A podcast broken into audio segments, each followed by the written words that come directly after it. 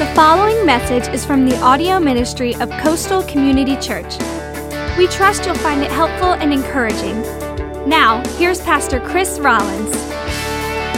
Good morning. Good morning. It's uh, good to be here today. Uh, little little uh, nippy outside, uh, which is good, I guess, for November. Um, we're glad that you're here today. Hey, there are a lot of things happening uh, in the life of our church uh, this month and leading in uh, to December. And uh, one thing I do want to highlight, first of all, this morning, uh, inside your bulletin is our little red uh, letter uh, from me. If you'll go ahead and take that out. And uh, you should have gotten one of these in the mail, or you should have gotten an email about this. We're trying to get the word out to everybody. Uh, this is our uh, our annual Christmas offering letter. And uh, this is, you can see, this is the sixth time that we've done this. And uh, I cannot say enough positive things about the impact of our Christmas offering every year. Uh, it's amazing uh, what we have been able to accomplish as a church uh, because of your generous uh, giving. And uh, I, I know this year is going to be no different. Uh, the last two years, we've had our goal uh, to be fifty thousand dollars above and beyond your regular giving. Uh, people can begin begin giving now, uh, November the twelfth through, I think it's like the second Sunday Uh, after Jan, uh, after the new year, January fourteenth. Uh, so it's nine weeks, and uh, it, it's like a little mini giving campaign. Uh, but over the years here at Coastal, we have used that uh, offering, and I explained that there in the letter, uh, to really do some awesome things. Uh, we've helped uh, remodel a home Uh, for a family on Wadmalaw. Uh, we've re-roofed our entire facility. Uh, we bought T-shirts for uh, all the students over at Oakland Elementary School. Uh, I mean, I could keep going, and, and the list is long there. Um, it's, it's helped our students, our children. Uh, we bought, uh, we paid for a well in Haiti. Uh, lots of exciting things. And uh, it, it enables all the things that you hear happening uh, at, at, here at Coastal. You know, happen as a result of your generosity. I mean, just point blank, that's the way it works. And uh, so our Christmas offering, every year, we set that aside to do some uh, kind of above and beyond uh, kind of things. Uh, one thing that it typically goes to, and it'll be no different this year, uh, are our children and our students. Uh, we have a phenomenal Vacation Bible School here every year. And if you've been a part of it, you know what, what it's like. And you might wonder, how does how do we pull that off? Well, it happens from your Christmas offering.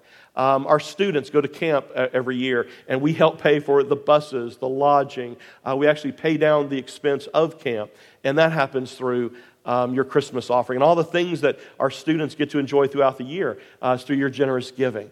Uh, this year, a couple of other things are going to happen. Uh, you know, well, we we built this new facility, and it's been awesome, and we are greatly appreciative of it. Uh, but we have an old facility we got to take care of, and that's our Coastal Kids building. And uh, so some of our Christmas offering this year is going to go towards some uh, modifications over there. Um, and then this summer, uh, I'm really excited about this. Um, we are going to uh, do what we're going to call Summer of Impact. And uh, over the summer, we're going to organize uh, a lot of different Uh, outreach and uh, service opportunities here in Charleston, where we are going to serve our community uh, over the summer. And uh, your Christmas offering is going to help go uh, to fund that. And so I just, uh, I, I want to encourage you, I want to challenge you, uh, pray about what you and your family can give. Uh, we, we've done this, again, this is our sixth offering. Uh, we've done a couple of giving campaigns that paid for this. What we've learned over the years is this, that God shows up and does a miracle when we step out in faith and we trust Him. And we all can't give the same amount, but we all can sacrifice together. And it's really cool that when the entire church sacrifices, you know, giving different amounts, because we're all, you know, we can't all give the same thing, but when we all pray about it and we all give, God shows up in a miraculous way and does something amazing. We definitely learned that uh, this past week about um, Operation Christmas Child. And uh, so I believe that we're going to learn that as well with our Christmas offering. Our goal is big. It's bigger than what it's been before. Uh, it's sixty thousand dollars. Uh, but I'm believing in faith that together uh, we're going to accomplish it. And God's going to keep doing amazing things through our church and through uh, your giving. So pray about that. You can start giving today uh, through January fourteenth. Our entire offering at our two Christmas Eve services will go toward our Christmas offering. A lot of times, sometimes uh, people will uh, kind of uh, wait and give then. Uh, but you pray about it. You decide what you and your family can do. And um, I'm excited uh, how God's going to use that money to make a huge impact uh, in our church, uh, in our Charleston, in, in our world, in our community, and uh, all over the world. So anyway, if you have any questions about that, please feel free to come and talk to me about it. Talk to any of our staff. Um, it's going to be amazing. Um, today, we arrive at the very last message uh, in our series on the life of David. Uh, I hope you've enjoyed the series as much as I have. And again, we have really just hit some of the highlights of David. We could probably spend an entire year going through uh, his life and his story. Um, but today, I, I want to begin by reminding ourselves that the measuring rod that God uses when he measures a life is very different than the one that we typically use. And to do that, I want us to go back to where we started, where we began this series. And uh, you'll remember that when we first began this series, we were introduced to David in First Samuel chapter sixteen, when the prophet Samuel was told to go to Bethlehem in order to anoint a new king for Israel. Now, prior to this, the only king that Israel had known was a guy by the name of Saul. And uh, Saul looked like what you would expect a king to look like. He was tall, he was powerful. In fact, the Bible says that he stood head and shoulders above everybody else, kind of like a, the giant of Israel, which, which makes it even more ironic when he refuses to fight the giant of the Philistines, Goliath, just a couple of chapters later. Well, when God t- tells Samuel to anoint another king, Samuel just expects that it's going to be somebody just like Saul. You know, another impressive, imposing kind of figure. And so First Samuel sixteen one says this, "I am sending you to Jesse. I have chosen one of his sons to be king." Now, I think it's significant there that God doesn't say, "I have chosen the new king to be named David." He, he deliberately, you know, leaves it a mystery in order to drive home a point, a very specific point that we see as the story unfolds. Now, as soon as Samuel arrives at Jesse's house, he sees the very first son, Eliab, and he thinks to himself, wow, this has got to be the one. I mean, he, he looks the part. In fact, he says, "Surely the Lord's anointed stands before me." And uh, this has got to be the one. But God says, sorry, not him. Okay? And so Samuel moves on to the next one. And it says this in First Samuel sixteen eight. "Then Jesse called Abinadab and had him pass in front of Samuel. But Samuel said, 'The Lord has not chosen this one either.'" And so God says, not him.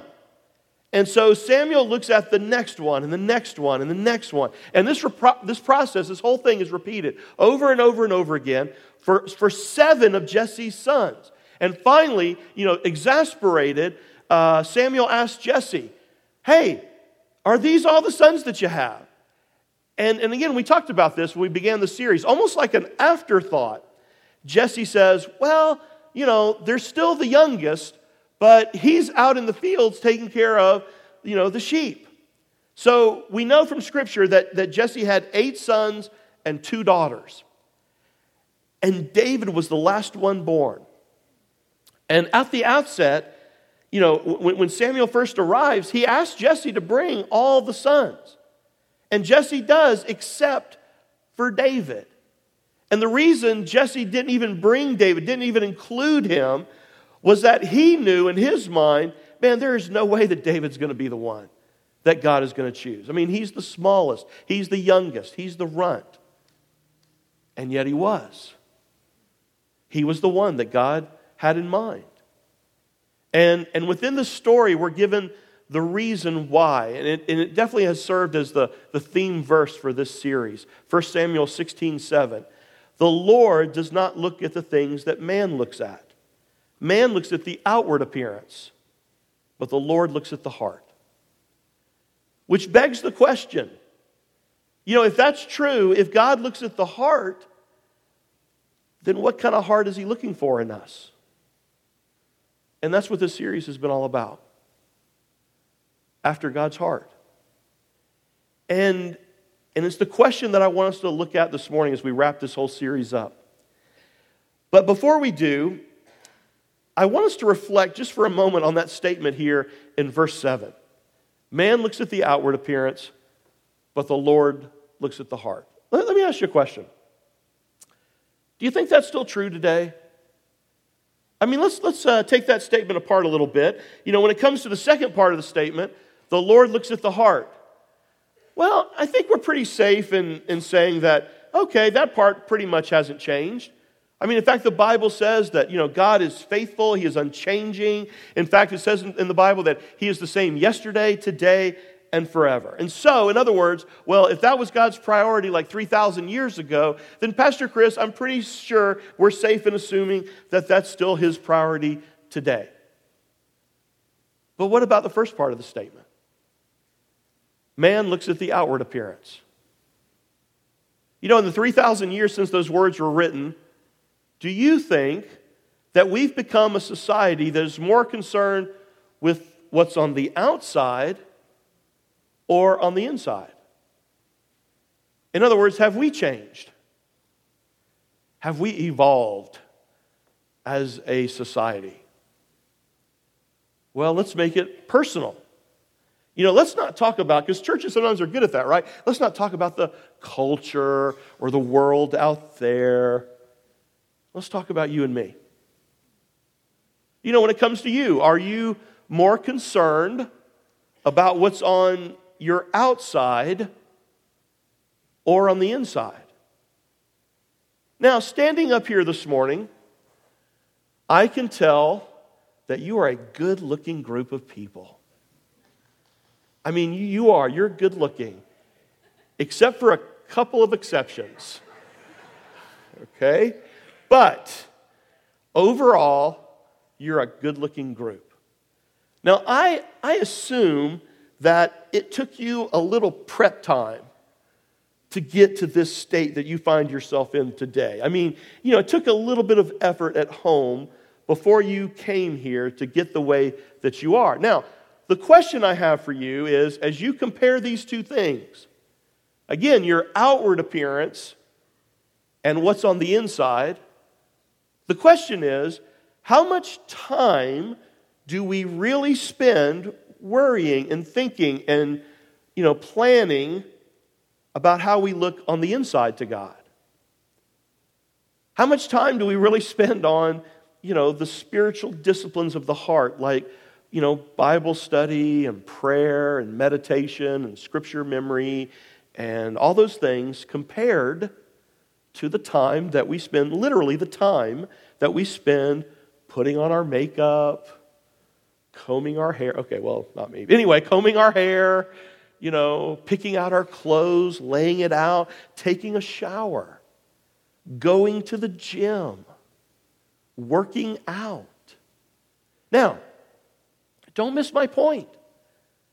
I don't think there's anything wrong with any of those things. In fact, I'm glad that you took a shower this morning. You know, I'm glad you put on deodorant, all those things, you know. I'm, I'm glad that you, you know, many of you take care of your bodies. You know, the Bible says, in fact, that our bodies are a temple of the Holy Spirit, and we ought to take care of them. It's good stewardship. But all I'm asking is, do we pay the same amount of attention, attention and time to our inner development, our heart, our soul? You know, do we have routines and habits and disciplines in place to develop our heart? By the way, if you want a practical step you could take this week, pray something like this each day. God, help me to spend more time each day focusing on what I look like on the inside for you than what I look like on the outside. In fact, one of my favorite verses is First Timothy four, seven, and eight. It says this: spend your time and energy in training yourself for spiritual fitness. Physical exercise has some value. In other words, he's saying, hey, that is important. It's necessary. It's good. He's not saying there's anything wrong with that. But spiritual exercise, your heart, how you look on the inside, he says it's way more important, for it promises a reward both now, in this life. It's good for you here and now and in the next. So, what does God look for in us? I want to talk about five things that we've seen in the heart of David that God wants to see in our heart. The very first thing we see, the letter H, is he had a humble heart. He had a humble heart. God loves to use the unlikely. You know, we, we see that. Uh, we saw that when God sent Samuel to anoint, you know, one of Jesse's sons to be the new king. And he chose the son so unlikely that his dad didn't even consider him for the job. Why does God do that over and over again? Why does God like to use the unlikely? Well, the reason is, is that when God uses nobodies, it's God who gets all the credit. Now, what's that mean for you and me today? Well, what that means is you might not feel like you're the sharpest tool in the tool shed. You might feel like you're not the brightest crayon in the Crayola box.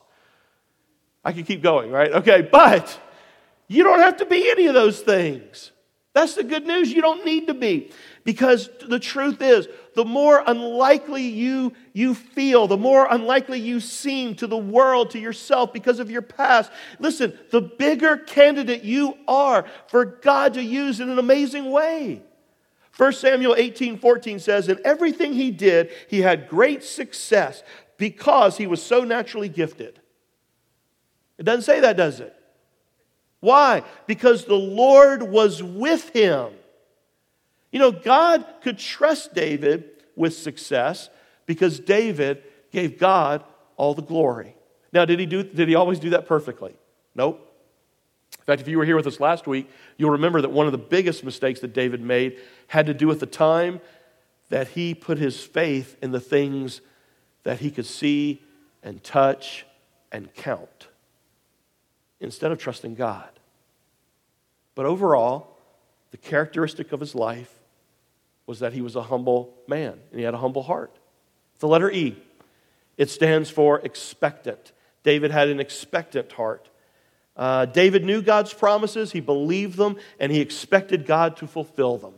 Psalm thirty-seven, four and five, delight yourself in the Lord, and he will give you the desires of your heart. Commit your way to the Lord, trust in him, and he will do this. You know, it's interesting about that verse. We like to memorize the first part of that. Delight yourself in the Lord. He'll give you the desires of your heart. Then we leave out the second part. Commit your way to the Lord. Trust in him. And he'll do this. An expectant heart.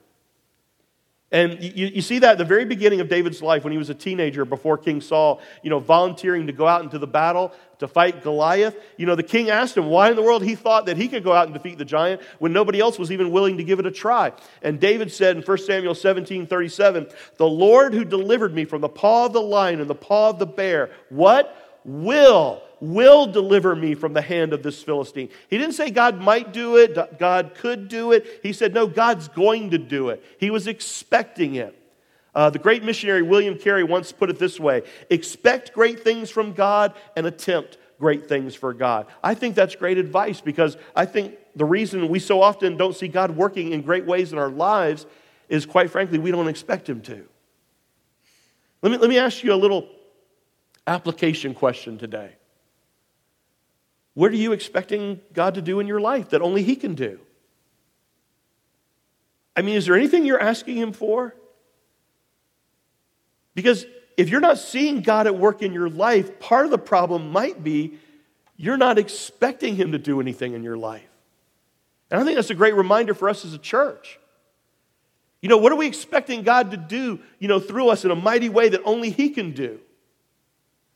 You see, what happens when you expect great things from him, you put yourself in a place where you become available for God to do great things through you. You put yourself in the arena where you could actually see him doing miracles through you. You know, that was the uh, uh, that, that's the great example this year of Operation Christmas Child. I mean, I'll be honest with you. There were times when I'm thinking, okay, Scott, why'd you say five hundred from the stage? I thought we were those just kind of an internal thing. He said, well, Teresa told me. We'll blame her. So all week long, we've been, well, you know, it's Teresa's fault. And you know what? Every time we kept talking to Teresa, you know what she said? Fishes and loaves, fishes and loaves. God can do it. You know, make no mistake. Now, I'm not saying it's your expectations that cause God to work in your life. This isn't name it, claim it. God's not a puppet, and we're, you know, we, we manipulate him. But, you know, God does it in his will, in his time, and in his way. But if we don't expect him to do something great, we never we're going to put ourselves in a position for him to do it. And that's how that's how David was. David expected to see God move in his life, and God did. So, what are you expecting to see God do? What are we as a church expecting him to do? I think sometimes people don't expect God to do great things in their life because they don't want to be disappointed. Kind of like, well, you know, if I ask God for something great, and I lay it on the line, and I step out in faith, and then he doesn't come through, then I'll be disappointed in God, and I don't want that to happen. Well, first of all, don't worry. I promise God's not going to be crushed by your disappointment, okay? He can handle it. But I think God is honored when we just ex- increase our expectations a to a little bit more accurately reflect the size of the God that we are praying to in the first place. A humble heart, an expectant heart, and then the letter A is an authentic heart, an authentic heart. David understood that as God looks at us, his primary concern is not with how religious we look on the outside, but rather it's that genuineness, that, that part of us that's hidden, that nobody else can see but him. He, he understood that there is one thing that is grievously offensive to God, and that's hypocrisy. You know, fast forward uh, to the New Testament, and you study the life of Jesus. One thing you'll notice, and it's very interesting, Jesus was extremely kind and gracious to those people who were outside the kingdom of God. He had deep compassion for those men and women who were still in bondage to sin. Which, by the way, that ought to serve as a lesson to you and I and to the church today. But where we do find harsh, harsh words and condemnation coming from the mouth of Jesus is when he comes into contact with religious hypocrites. I mean, one time he called them whitewashed tombs. He basically said, you look good and pretty on the outside, but on the inside you are rotten, you stink. You're full of rotting flesh. And that's why over and over and over again, David ask God to search him, to examine his heart, to bring to mind anything, uh, any sin, any, any inconsistency in, in his life. In fact, this next verse, Psalm one thirty-nine, twenty-three, and twenty-four, uh, this is our memory verse today. And uh, we did this a couple of weeks ago. We used to do this a lot. Um, but inside your bulletin, now do me a favor, everybody take out your Connect card.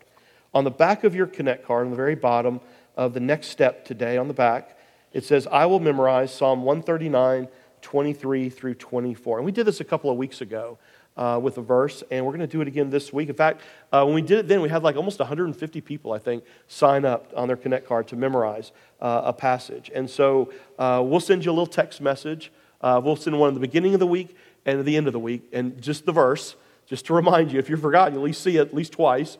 And then uh, during the middle of the week, we'll send you a little uh, little email, a little article, a little something about the verse or about scripture memory, just something to help you along a little bit. But it's Psalm one thirty-nine, twenty-three through twenty-four. This is a great passage to, to memorize, to commit to memory. Listen to this. Search me, O God, and know my heart. Test me and know my anxious thoughts. See if there is any offensive way in me, and lead me in the way of everlasting. And that was, that was David. It was about authenticity. Now again, was David perfect in living out the commands of God? Absolutely not. But the thing about David is that when he did blow it, when he, you know, when he did sin, he, it, it, what's, what's important is what he did when he, when he committed those sins. And that leads us really to the next characteristic of David's heart, the letter R.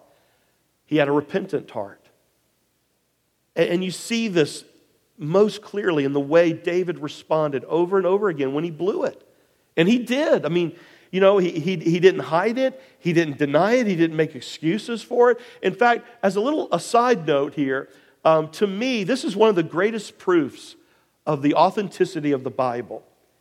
And it's just how painfully honest it is about the failings of the main characters. You don't see that in other, you know, religious books of, of other religions. You, you, you never see that. Okay, it's just not there. And yet in the Bible, we, you know, sure, David was a king, he was a poet, he was a great leader, but he was also a liar, a betrayer, an adulterer, a murderer. And the Bible shares all that, successes and failures. And the encouragement we get from the example of David, from the life of David, is that you don't have to be perfect to have a heart for God. You know, in the Bible, a lot of people are called a man of God or a woman of God, but the only person called a man after God's heart is David. He was a great sinner, but he was also a great repenter. Listen, it's repentance, repentance that, that keeps failure from becoming fatal if you're a follower of Jesus.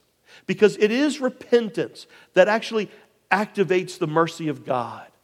And I, I want to talk about repentance for a second. You know, and, and it's interesting that King Saul, by the way, didn't do anything from a, at least from a human standpoint, as serious as David did, you know, when he was the king. I mean, from what we know, King Saul never committed adultery, never murdered anybody, and yet God rejected him and his kingship was taken away. David, on the other hand, committed adultery, committed murder, and yet he, he remained the king. How do you explain that? One simple reason. David repented of his sin, and Saul never did. So what is repentance? What, what truly is it? Because sometimes we hear it, we think it's, you know, just some old foreign term, repent, you know, and we kind of shy away from it. No, it's a good biblical term, okay? It begins with a broken heart, a contrite heart, a, a, a true, you know, being sorry for, for what you've done. But it doesn't stop there. That's not all repentance is.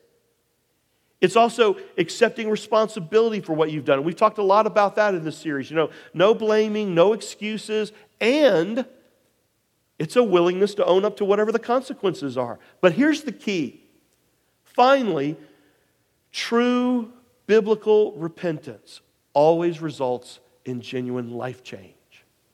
You know, it's as simple as, you know, repentance means, you know, at some point you're heading in one direction and you realize you're heading in the wrong direction and you're you feel bad that you're heading in the wrong direction and you take consequences for what that's meant in your life. But eventually you're willing to turn around and head in the right direction. That's repentance.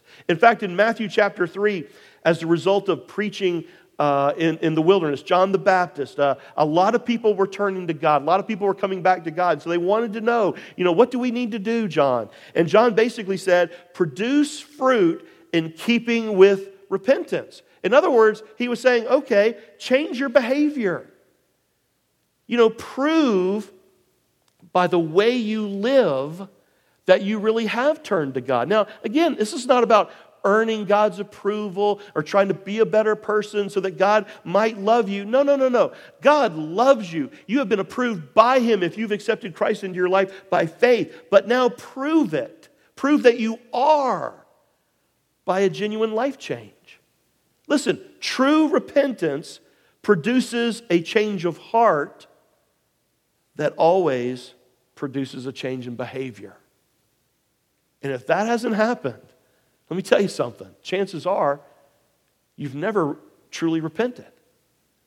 Now again, as a follower of Jesus, man, we're going to make some mistakes. You're going to make mistakes. I'm going to make mistakes. Some of the mistakes we're going to make are going to be pretty bad.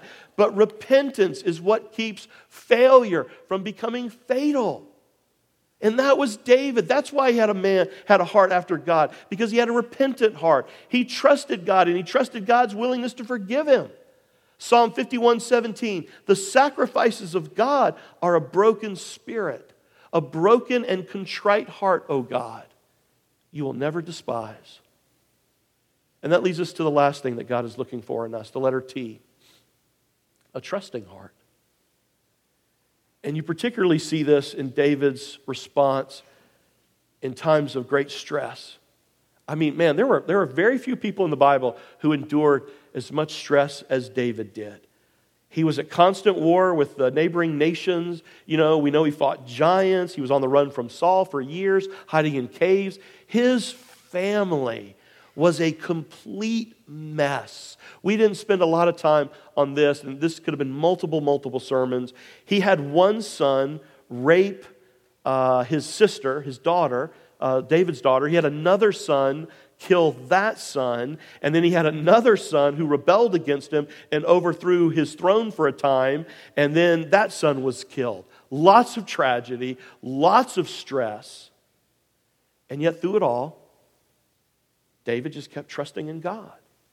Psalm seventy-three twenty-six. My flesh and my heart may fail, but God is the strength of my heart and my portion forever. Man, that was real for that man. And David was a man after God's heart. He, he was also a sinner like you and me, but he was a man who believed that it was never too late. And you're never too far gone that you can't truly repent and come home to God. And after any one of his failures, any one of his mistakes, and he could have blamed his family, his circumstances, after any of it, he could have thrown in the towel and quit. But he never did. You know, sometimes I think we make the mistake of thinking that the difference between, you know, the righteous and the unrighteous is that, well, the righteous must never fall. Man, nothing could be further from the truth. Proverbs twenty-four sixteen says, for though a righteous man falls seven times, and by the way, in, in the Bible, seven is like kind of like the number for like infinity and, and like, you know, just, you know, it just, it means like, okay, not just seven times, you fall a lot. For though the righteous man keeps falling is what he's saying. He rises again. He rises again. Everybody falls. Falling doesn't make you a failure. Staying down does. I want to close this morning by telling you two stories, and uh, from uh, from a long time ago. But I want to I want to tell these two stories, and I want to see if you can spot the connection between them. Story number one: uh, Butch O'Hare was a World War Two hero. He was a fighter pilot, and uh, he was assigned to an aircraft carrier in the South Pacific. And uh, one day, his entire squadron was sent on a mission. And uh, after he was in his plane uh, up in the air, uh, Butch realized that somebody had forgotten to top off his fuel tank, and he knew that he wasn't going to have enough uh, gas to complete the mission. So he radioed his squadron leader, and uh, he told him to return back to the carrier. So all alone, as he uh, headed back to the ship, he spotted something that made his blood run cold. It was a squadron of Japanese Zeros preparing to attack the now defenseless American fleet. So Butch, all alone, flew into the formation of these Japanese planes, and uh, he weaved in and out of formation, firing at as many planes as he could until all of his ammunition was completely gone, and then with all of his ammo gone, he literally just used his plane to dive into the planes and in hopes of damaging just as many of them as he could. What happened was that evidently the exasperated and frustrated Japanese squadron leader decides to take everybody off into another direction with the few remaining planes that he had.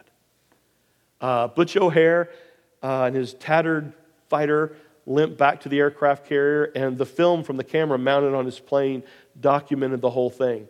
And Butch O'Hare is now is, becomes a decorated hero. He is awarded the Medal of Honor. And uh, if, you, if you're not aware of this, today O'Hare Airport in Chicago uh, is named after him.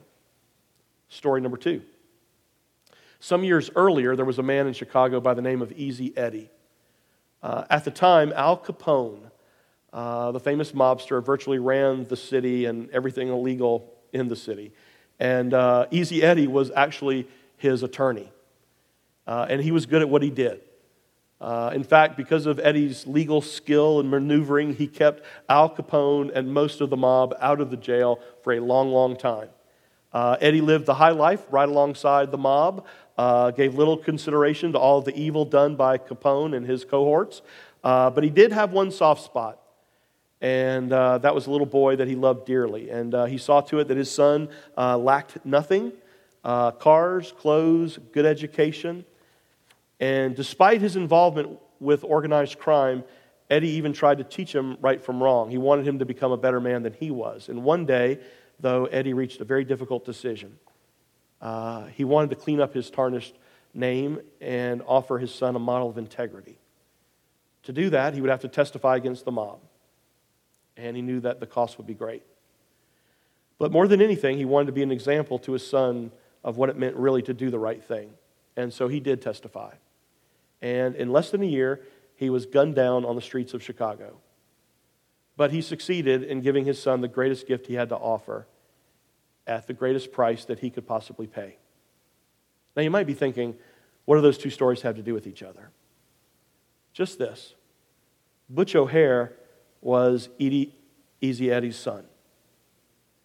And I, I, I use that as an illustration just to say and to remind us, you know what? It's never too late to turn back. It's never too late to do the right thing. You know, you could, you might have walked into these doors today thinking about your past and your circumstances, and you know, there's not a lot you can do about your past. But I do know this. With God's help, putting your faith and your trust in Him, man, you can still have an amazing future. And you can leave a legacy behind you. And, and you can change the trajectory of generations to come.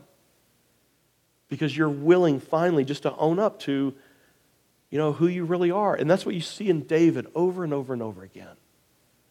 I think that's really the thing that makes him a man after God's heart. And I think that's what God's looking for in us today. He's looking for authenticity. He's looking for repentance. He's looking for people who just humble themselves, expecting God to, to do great things and put their trust in Him. And I'm telling you that if you'll do that, I don't care what your past is. God doesn't care what your past is. We don't. But if you'll just lay it all on the line to Him, He will take it, He will put it all back together, and He will make something beautiful out of it. And the way that He does it is through His Son, Jesus. That's it. You know, it's not about religion. It's not about you being a better person and cleaning up yourself. Listen, this is not some, you know, little self-help gathering that we have here. You don't need to become the best you. You need to become a brand new you. And that only happens through Christ. We are made alive. We are made brand new in Him. And then when you do that, listen, Jesus paid the price. That's what the cross was all about. That's what happened at Calvary. God said, listen, I love these people so much that I am willing to take it on. I am willing to sacrifice my one and only son. He'll live the perfect life. He'll go to the cross. He'll pay the penalty of sin. And then if, and then if you will just humble yourself and admit the obvious, admit what you already know, that you are a sinner, that you have blown it. And then if you will just put your trust and your faith in His Son, Jesus. I mean, you know, John three sixteen, the most famous verse of all, for God so loved the world that He what? He gave His one and only Son, that whoever believes in Him would not perish, but have eternal life. That's for you, that's for me. And you can have that today. I'd love to step you through that in a prayer. And Coastal, I want to pray for us today too, that we become more and more concerned with how we look on the inside and what God sees than the way we look on the outside. Bow your heads and pray with me. Dear Heavenly Father, God, today I thank You for Your word. I thank You for the life of David. I thank You that we've taken the time to, over these last several weeks, to look at his life and to look at the impact that it can have for us today. God, I pray that we would truly have a heart for You, and that we would be much, much more concerned about what's on the inside and what You see and what You know than what everybody else can see and what they think. And Father, I believe that You have drawn people to Yourself here today, and there are people in this room who are ready to come home, who are ready to repent, to turn around, to admit their sin, to... to to be sorry for what they've done, but more than that, to move forward, to own up to it, but then just to lay it at your feet and to ask you for your forgiveness, to be made brand new through their faith in your Son, your one and only Son, Jesus. And listen, if that's you today, just do exactly that. Just pray something like this. Dear Heavenly Father, God, I want to come home. I admit it. I have blown it. I'm a sinner. I've made mistakes. I know it. Today, God, I lay all of that at the feet of Jesus at the cross. I believe. I believe that Jesus died on that cross for me. He paid the penalty of my sin. But God, as much as I understand, as much as I know, I also believe today that death could not contain him, that he defeated sin, death, and the grave. He rose from the dead and he is alive.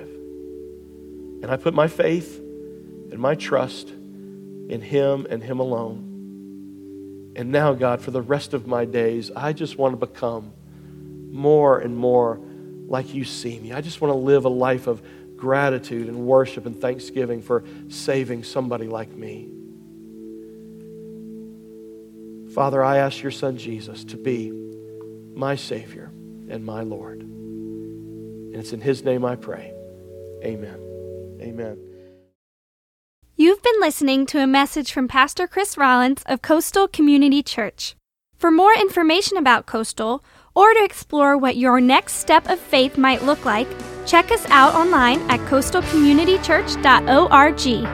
From Pastor Chris and the family at Coastal Community Church, thanks for listening.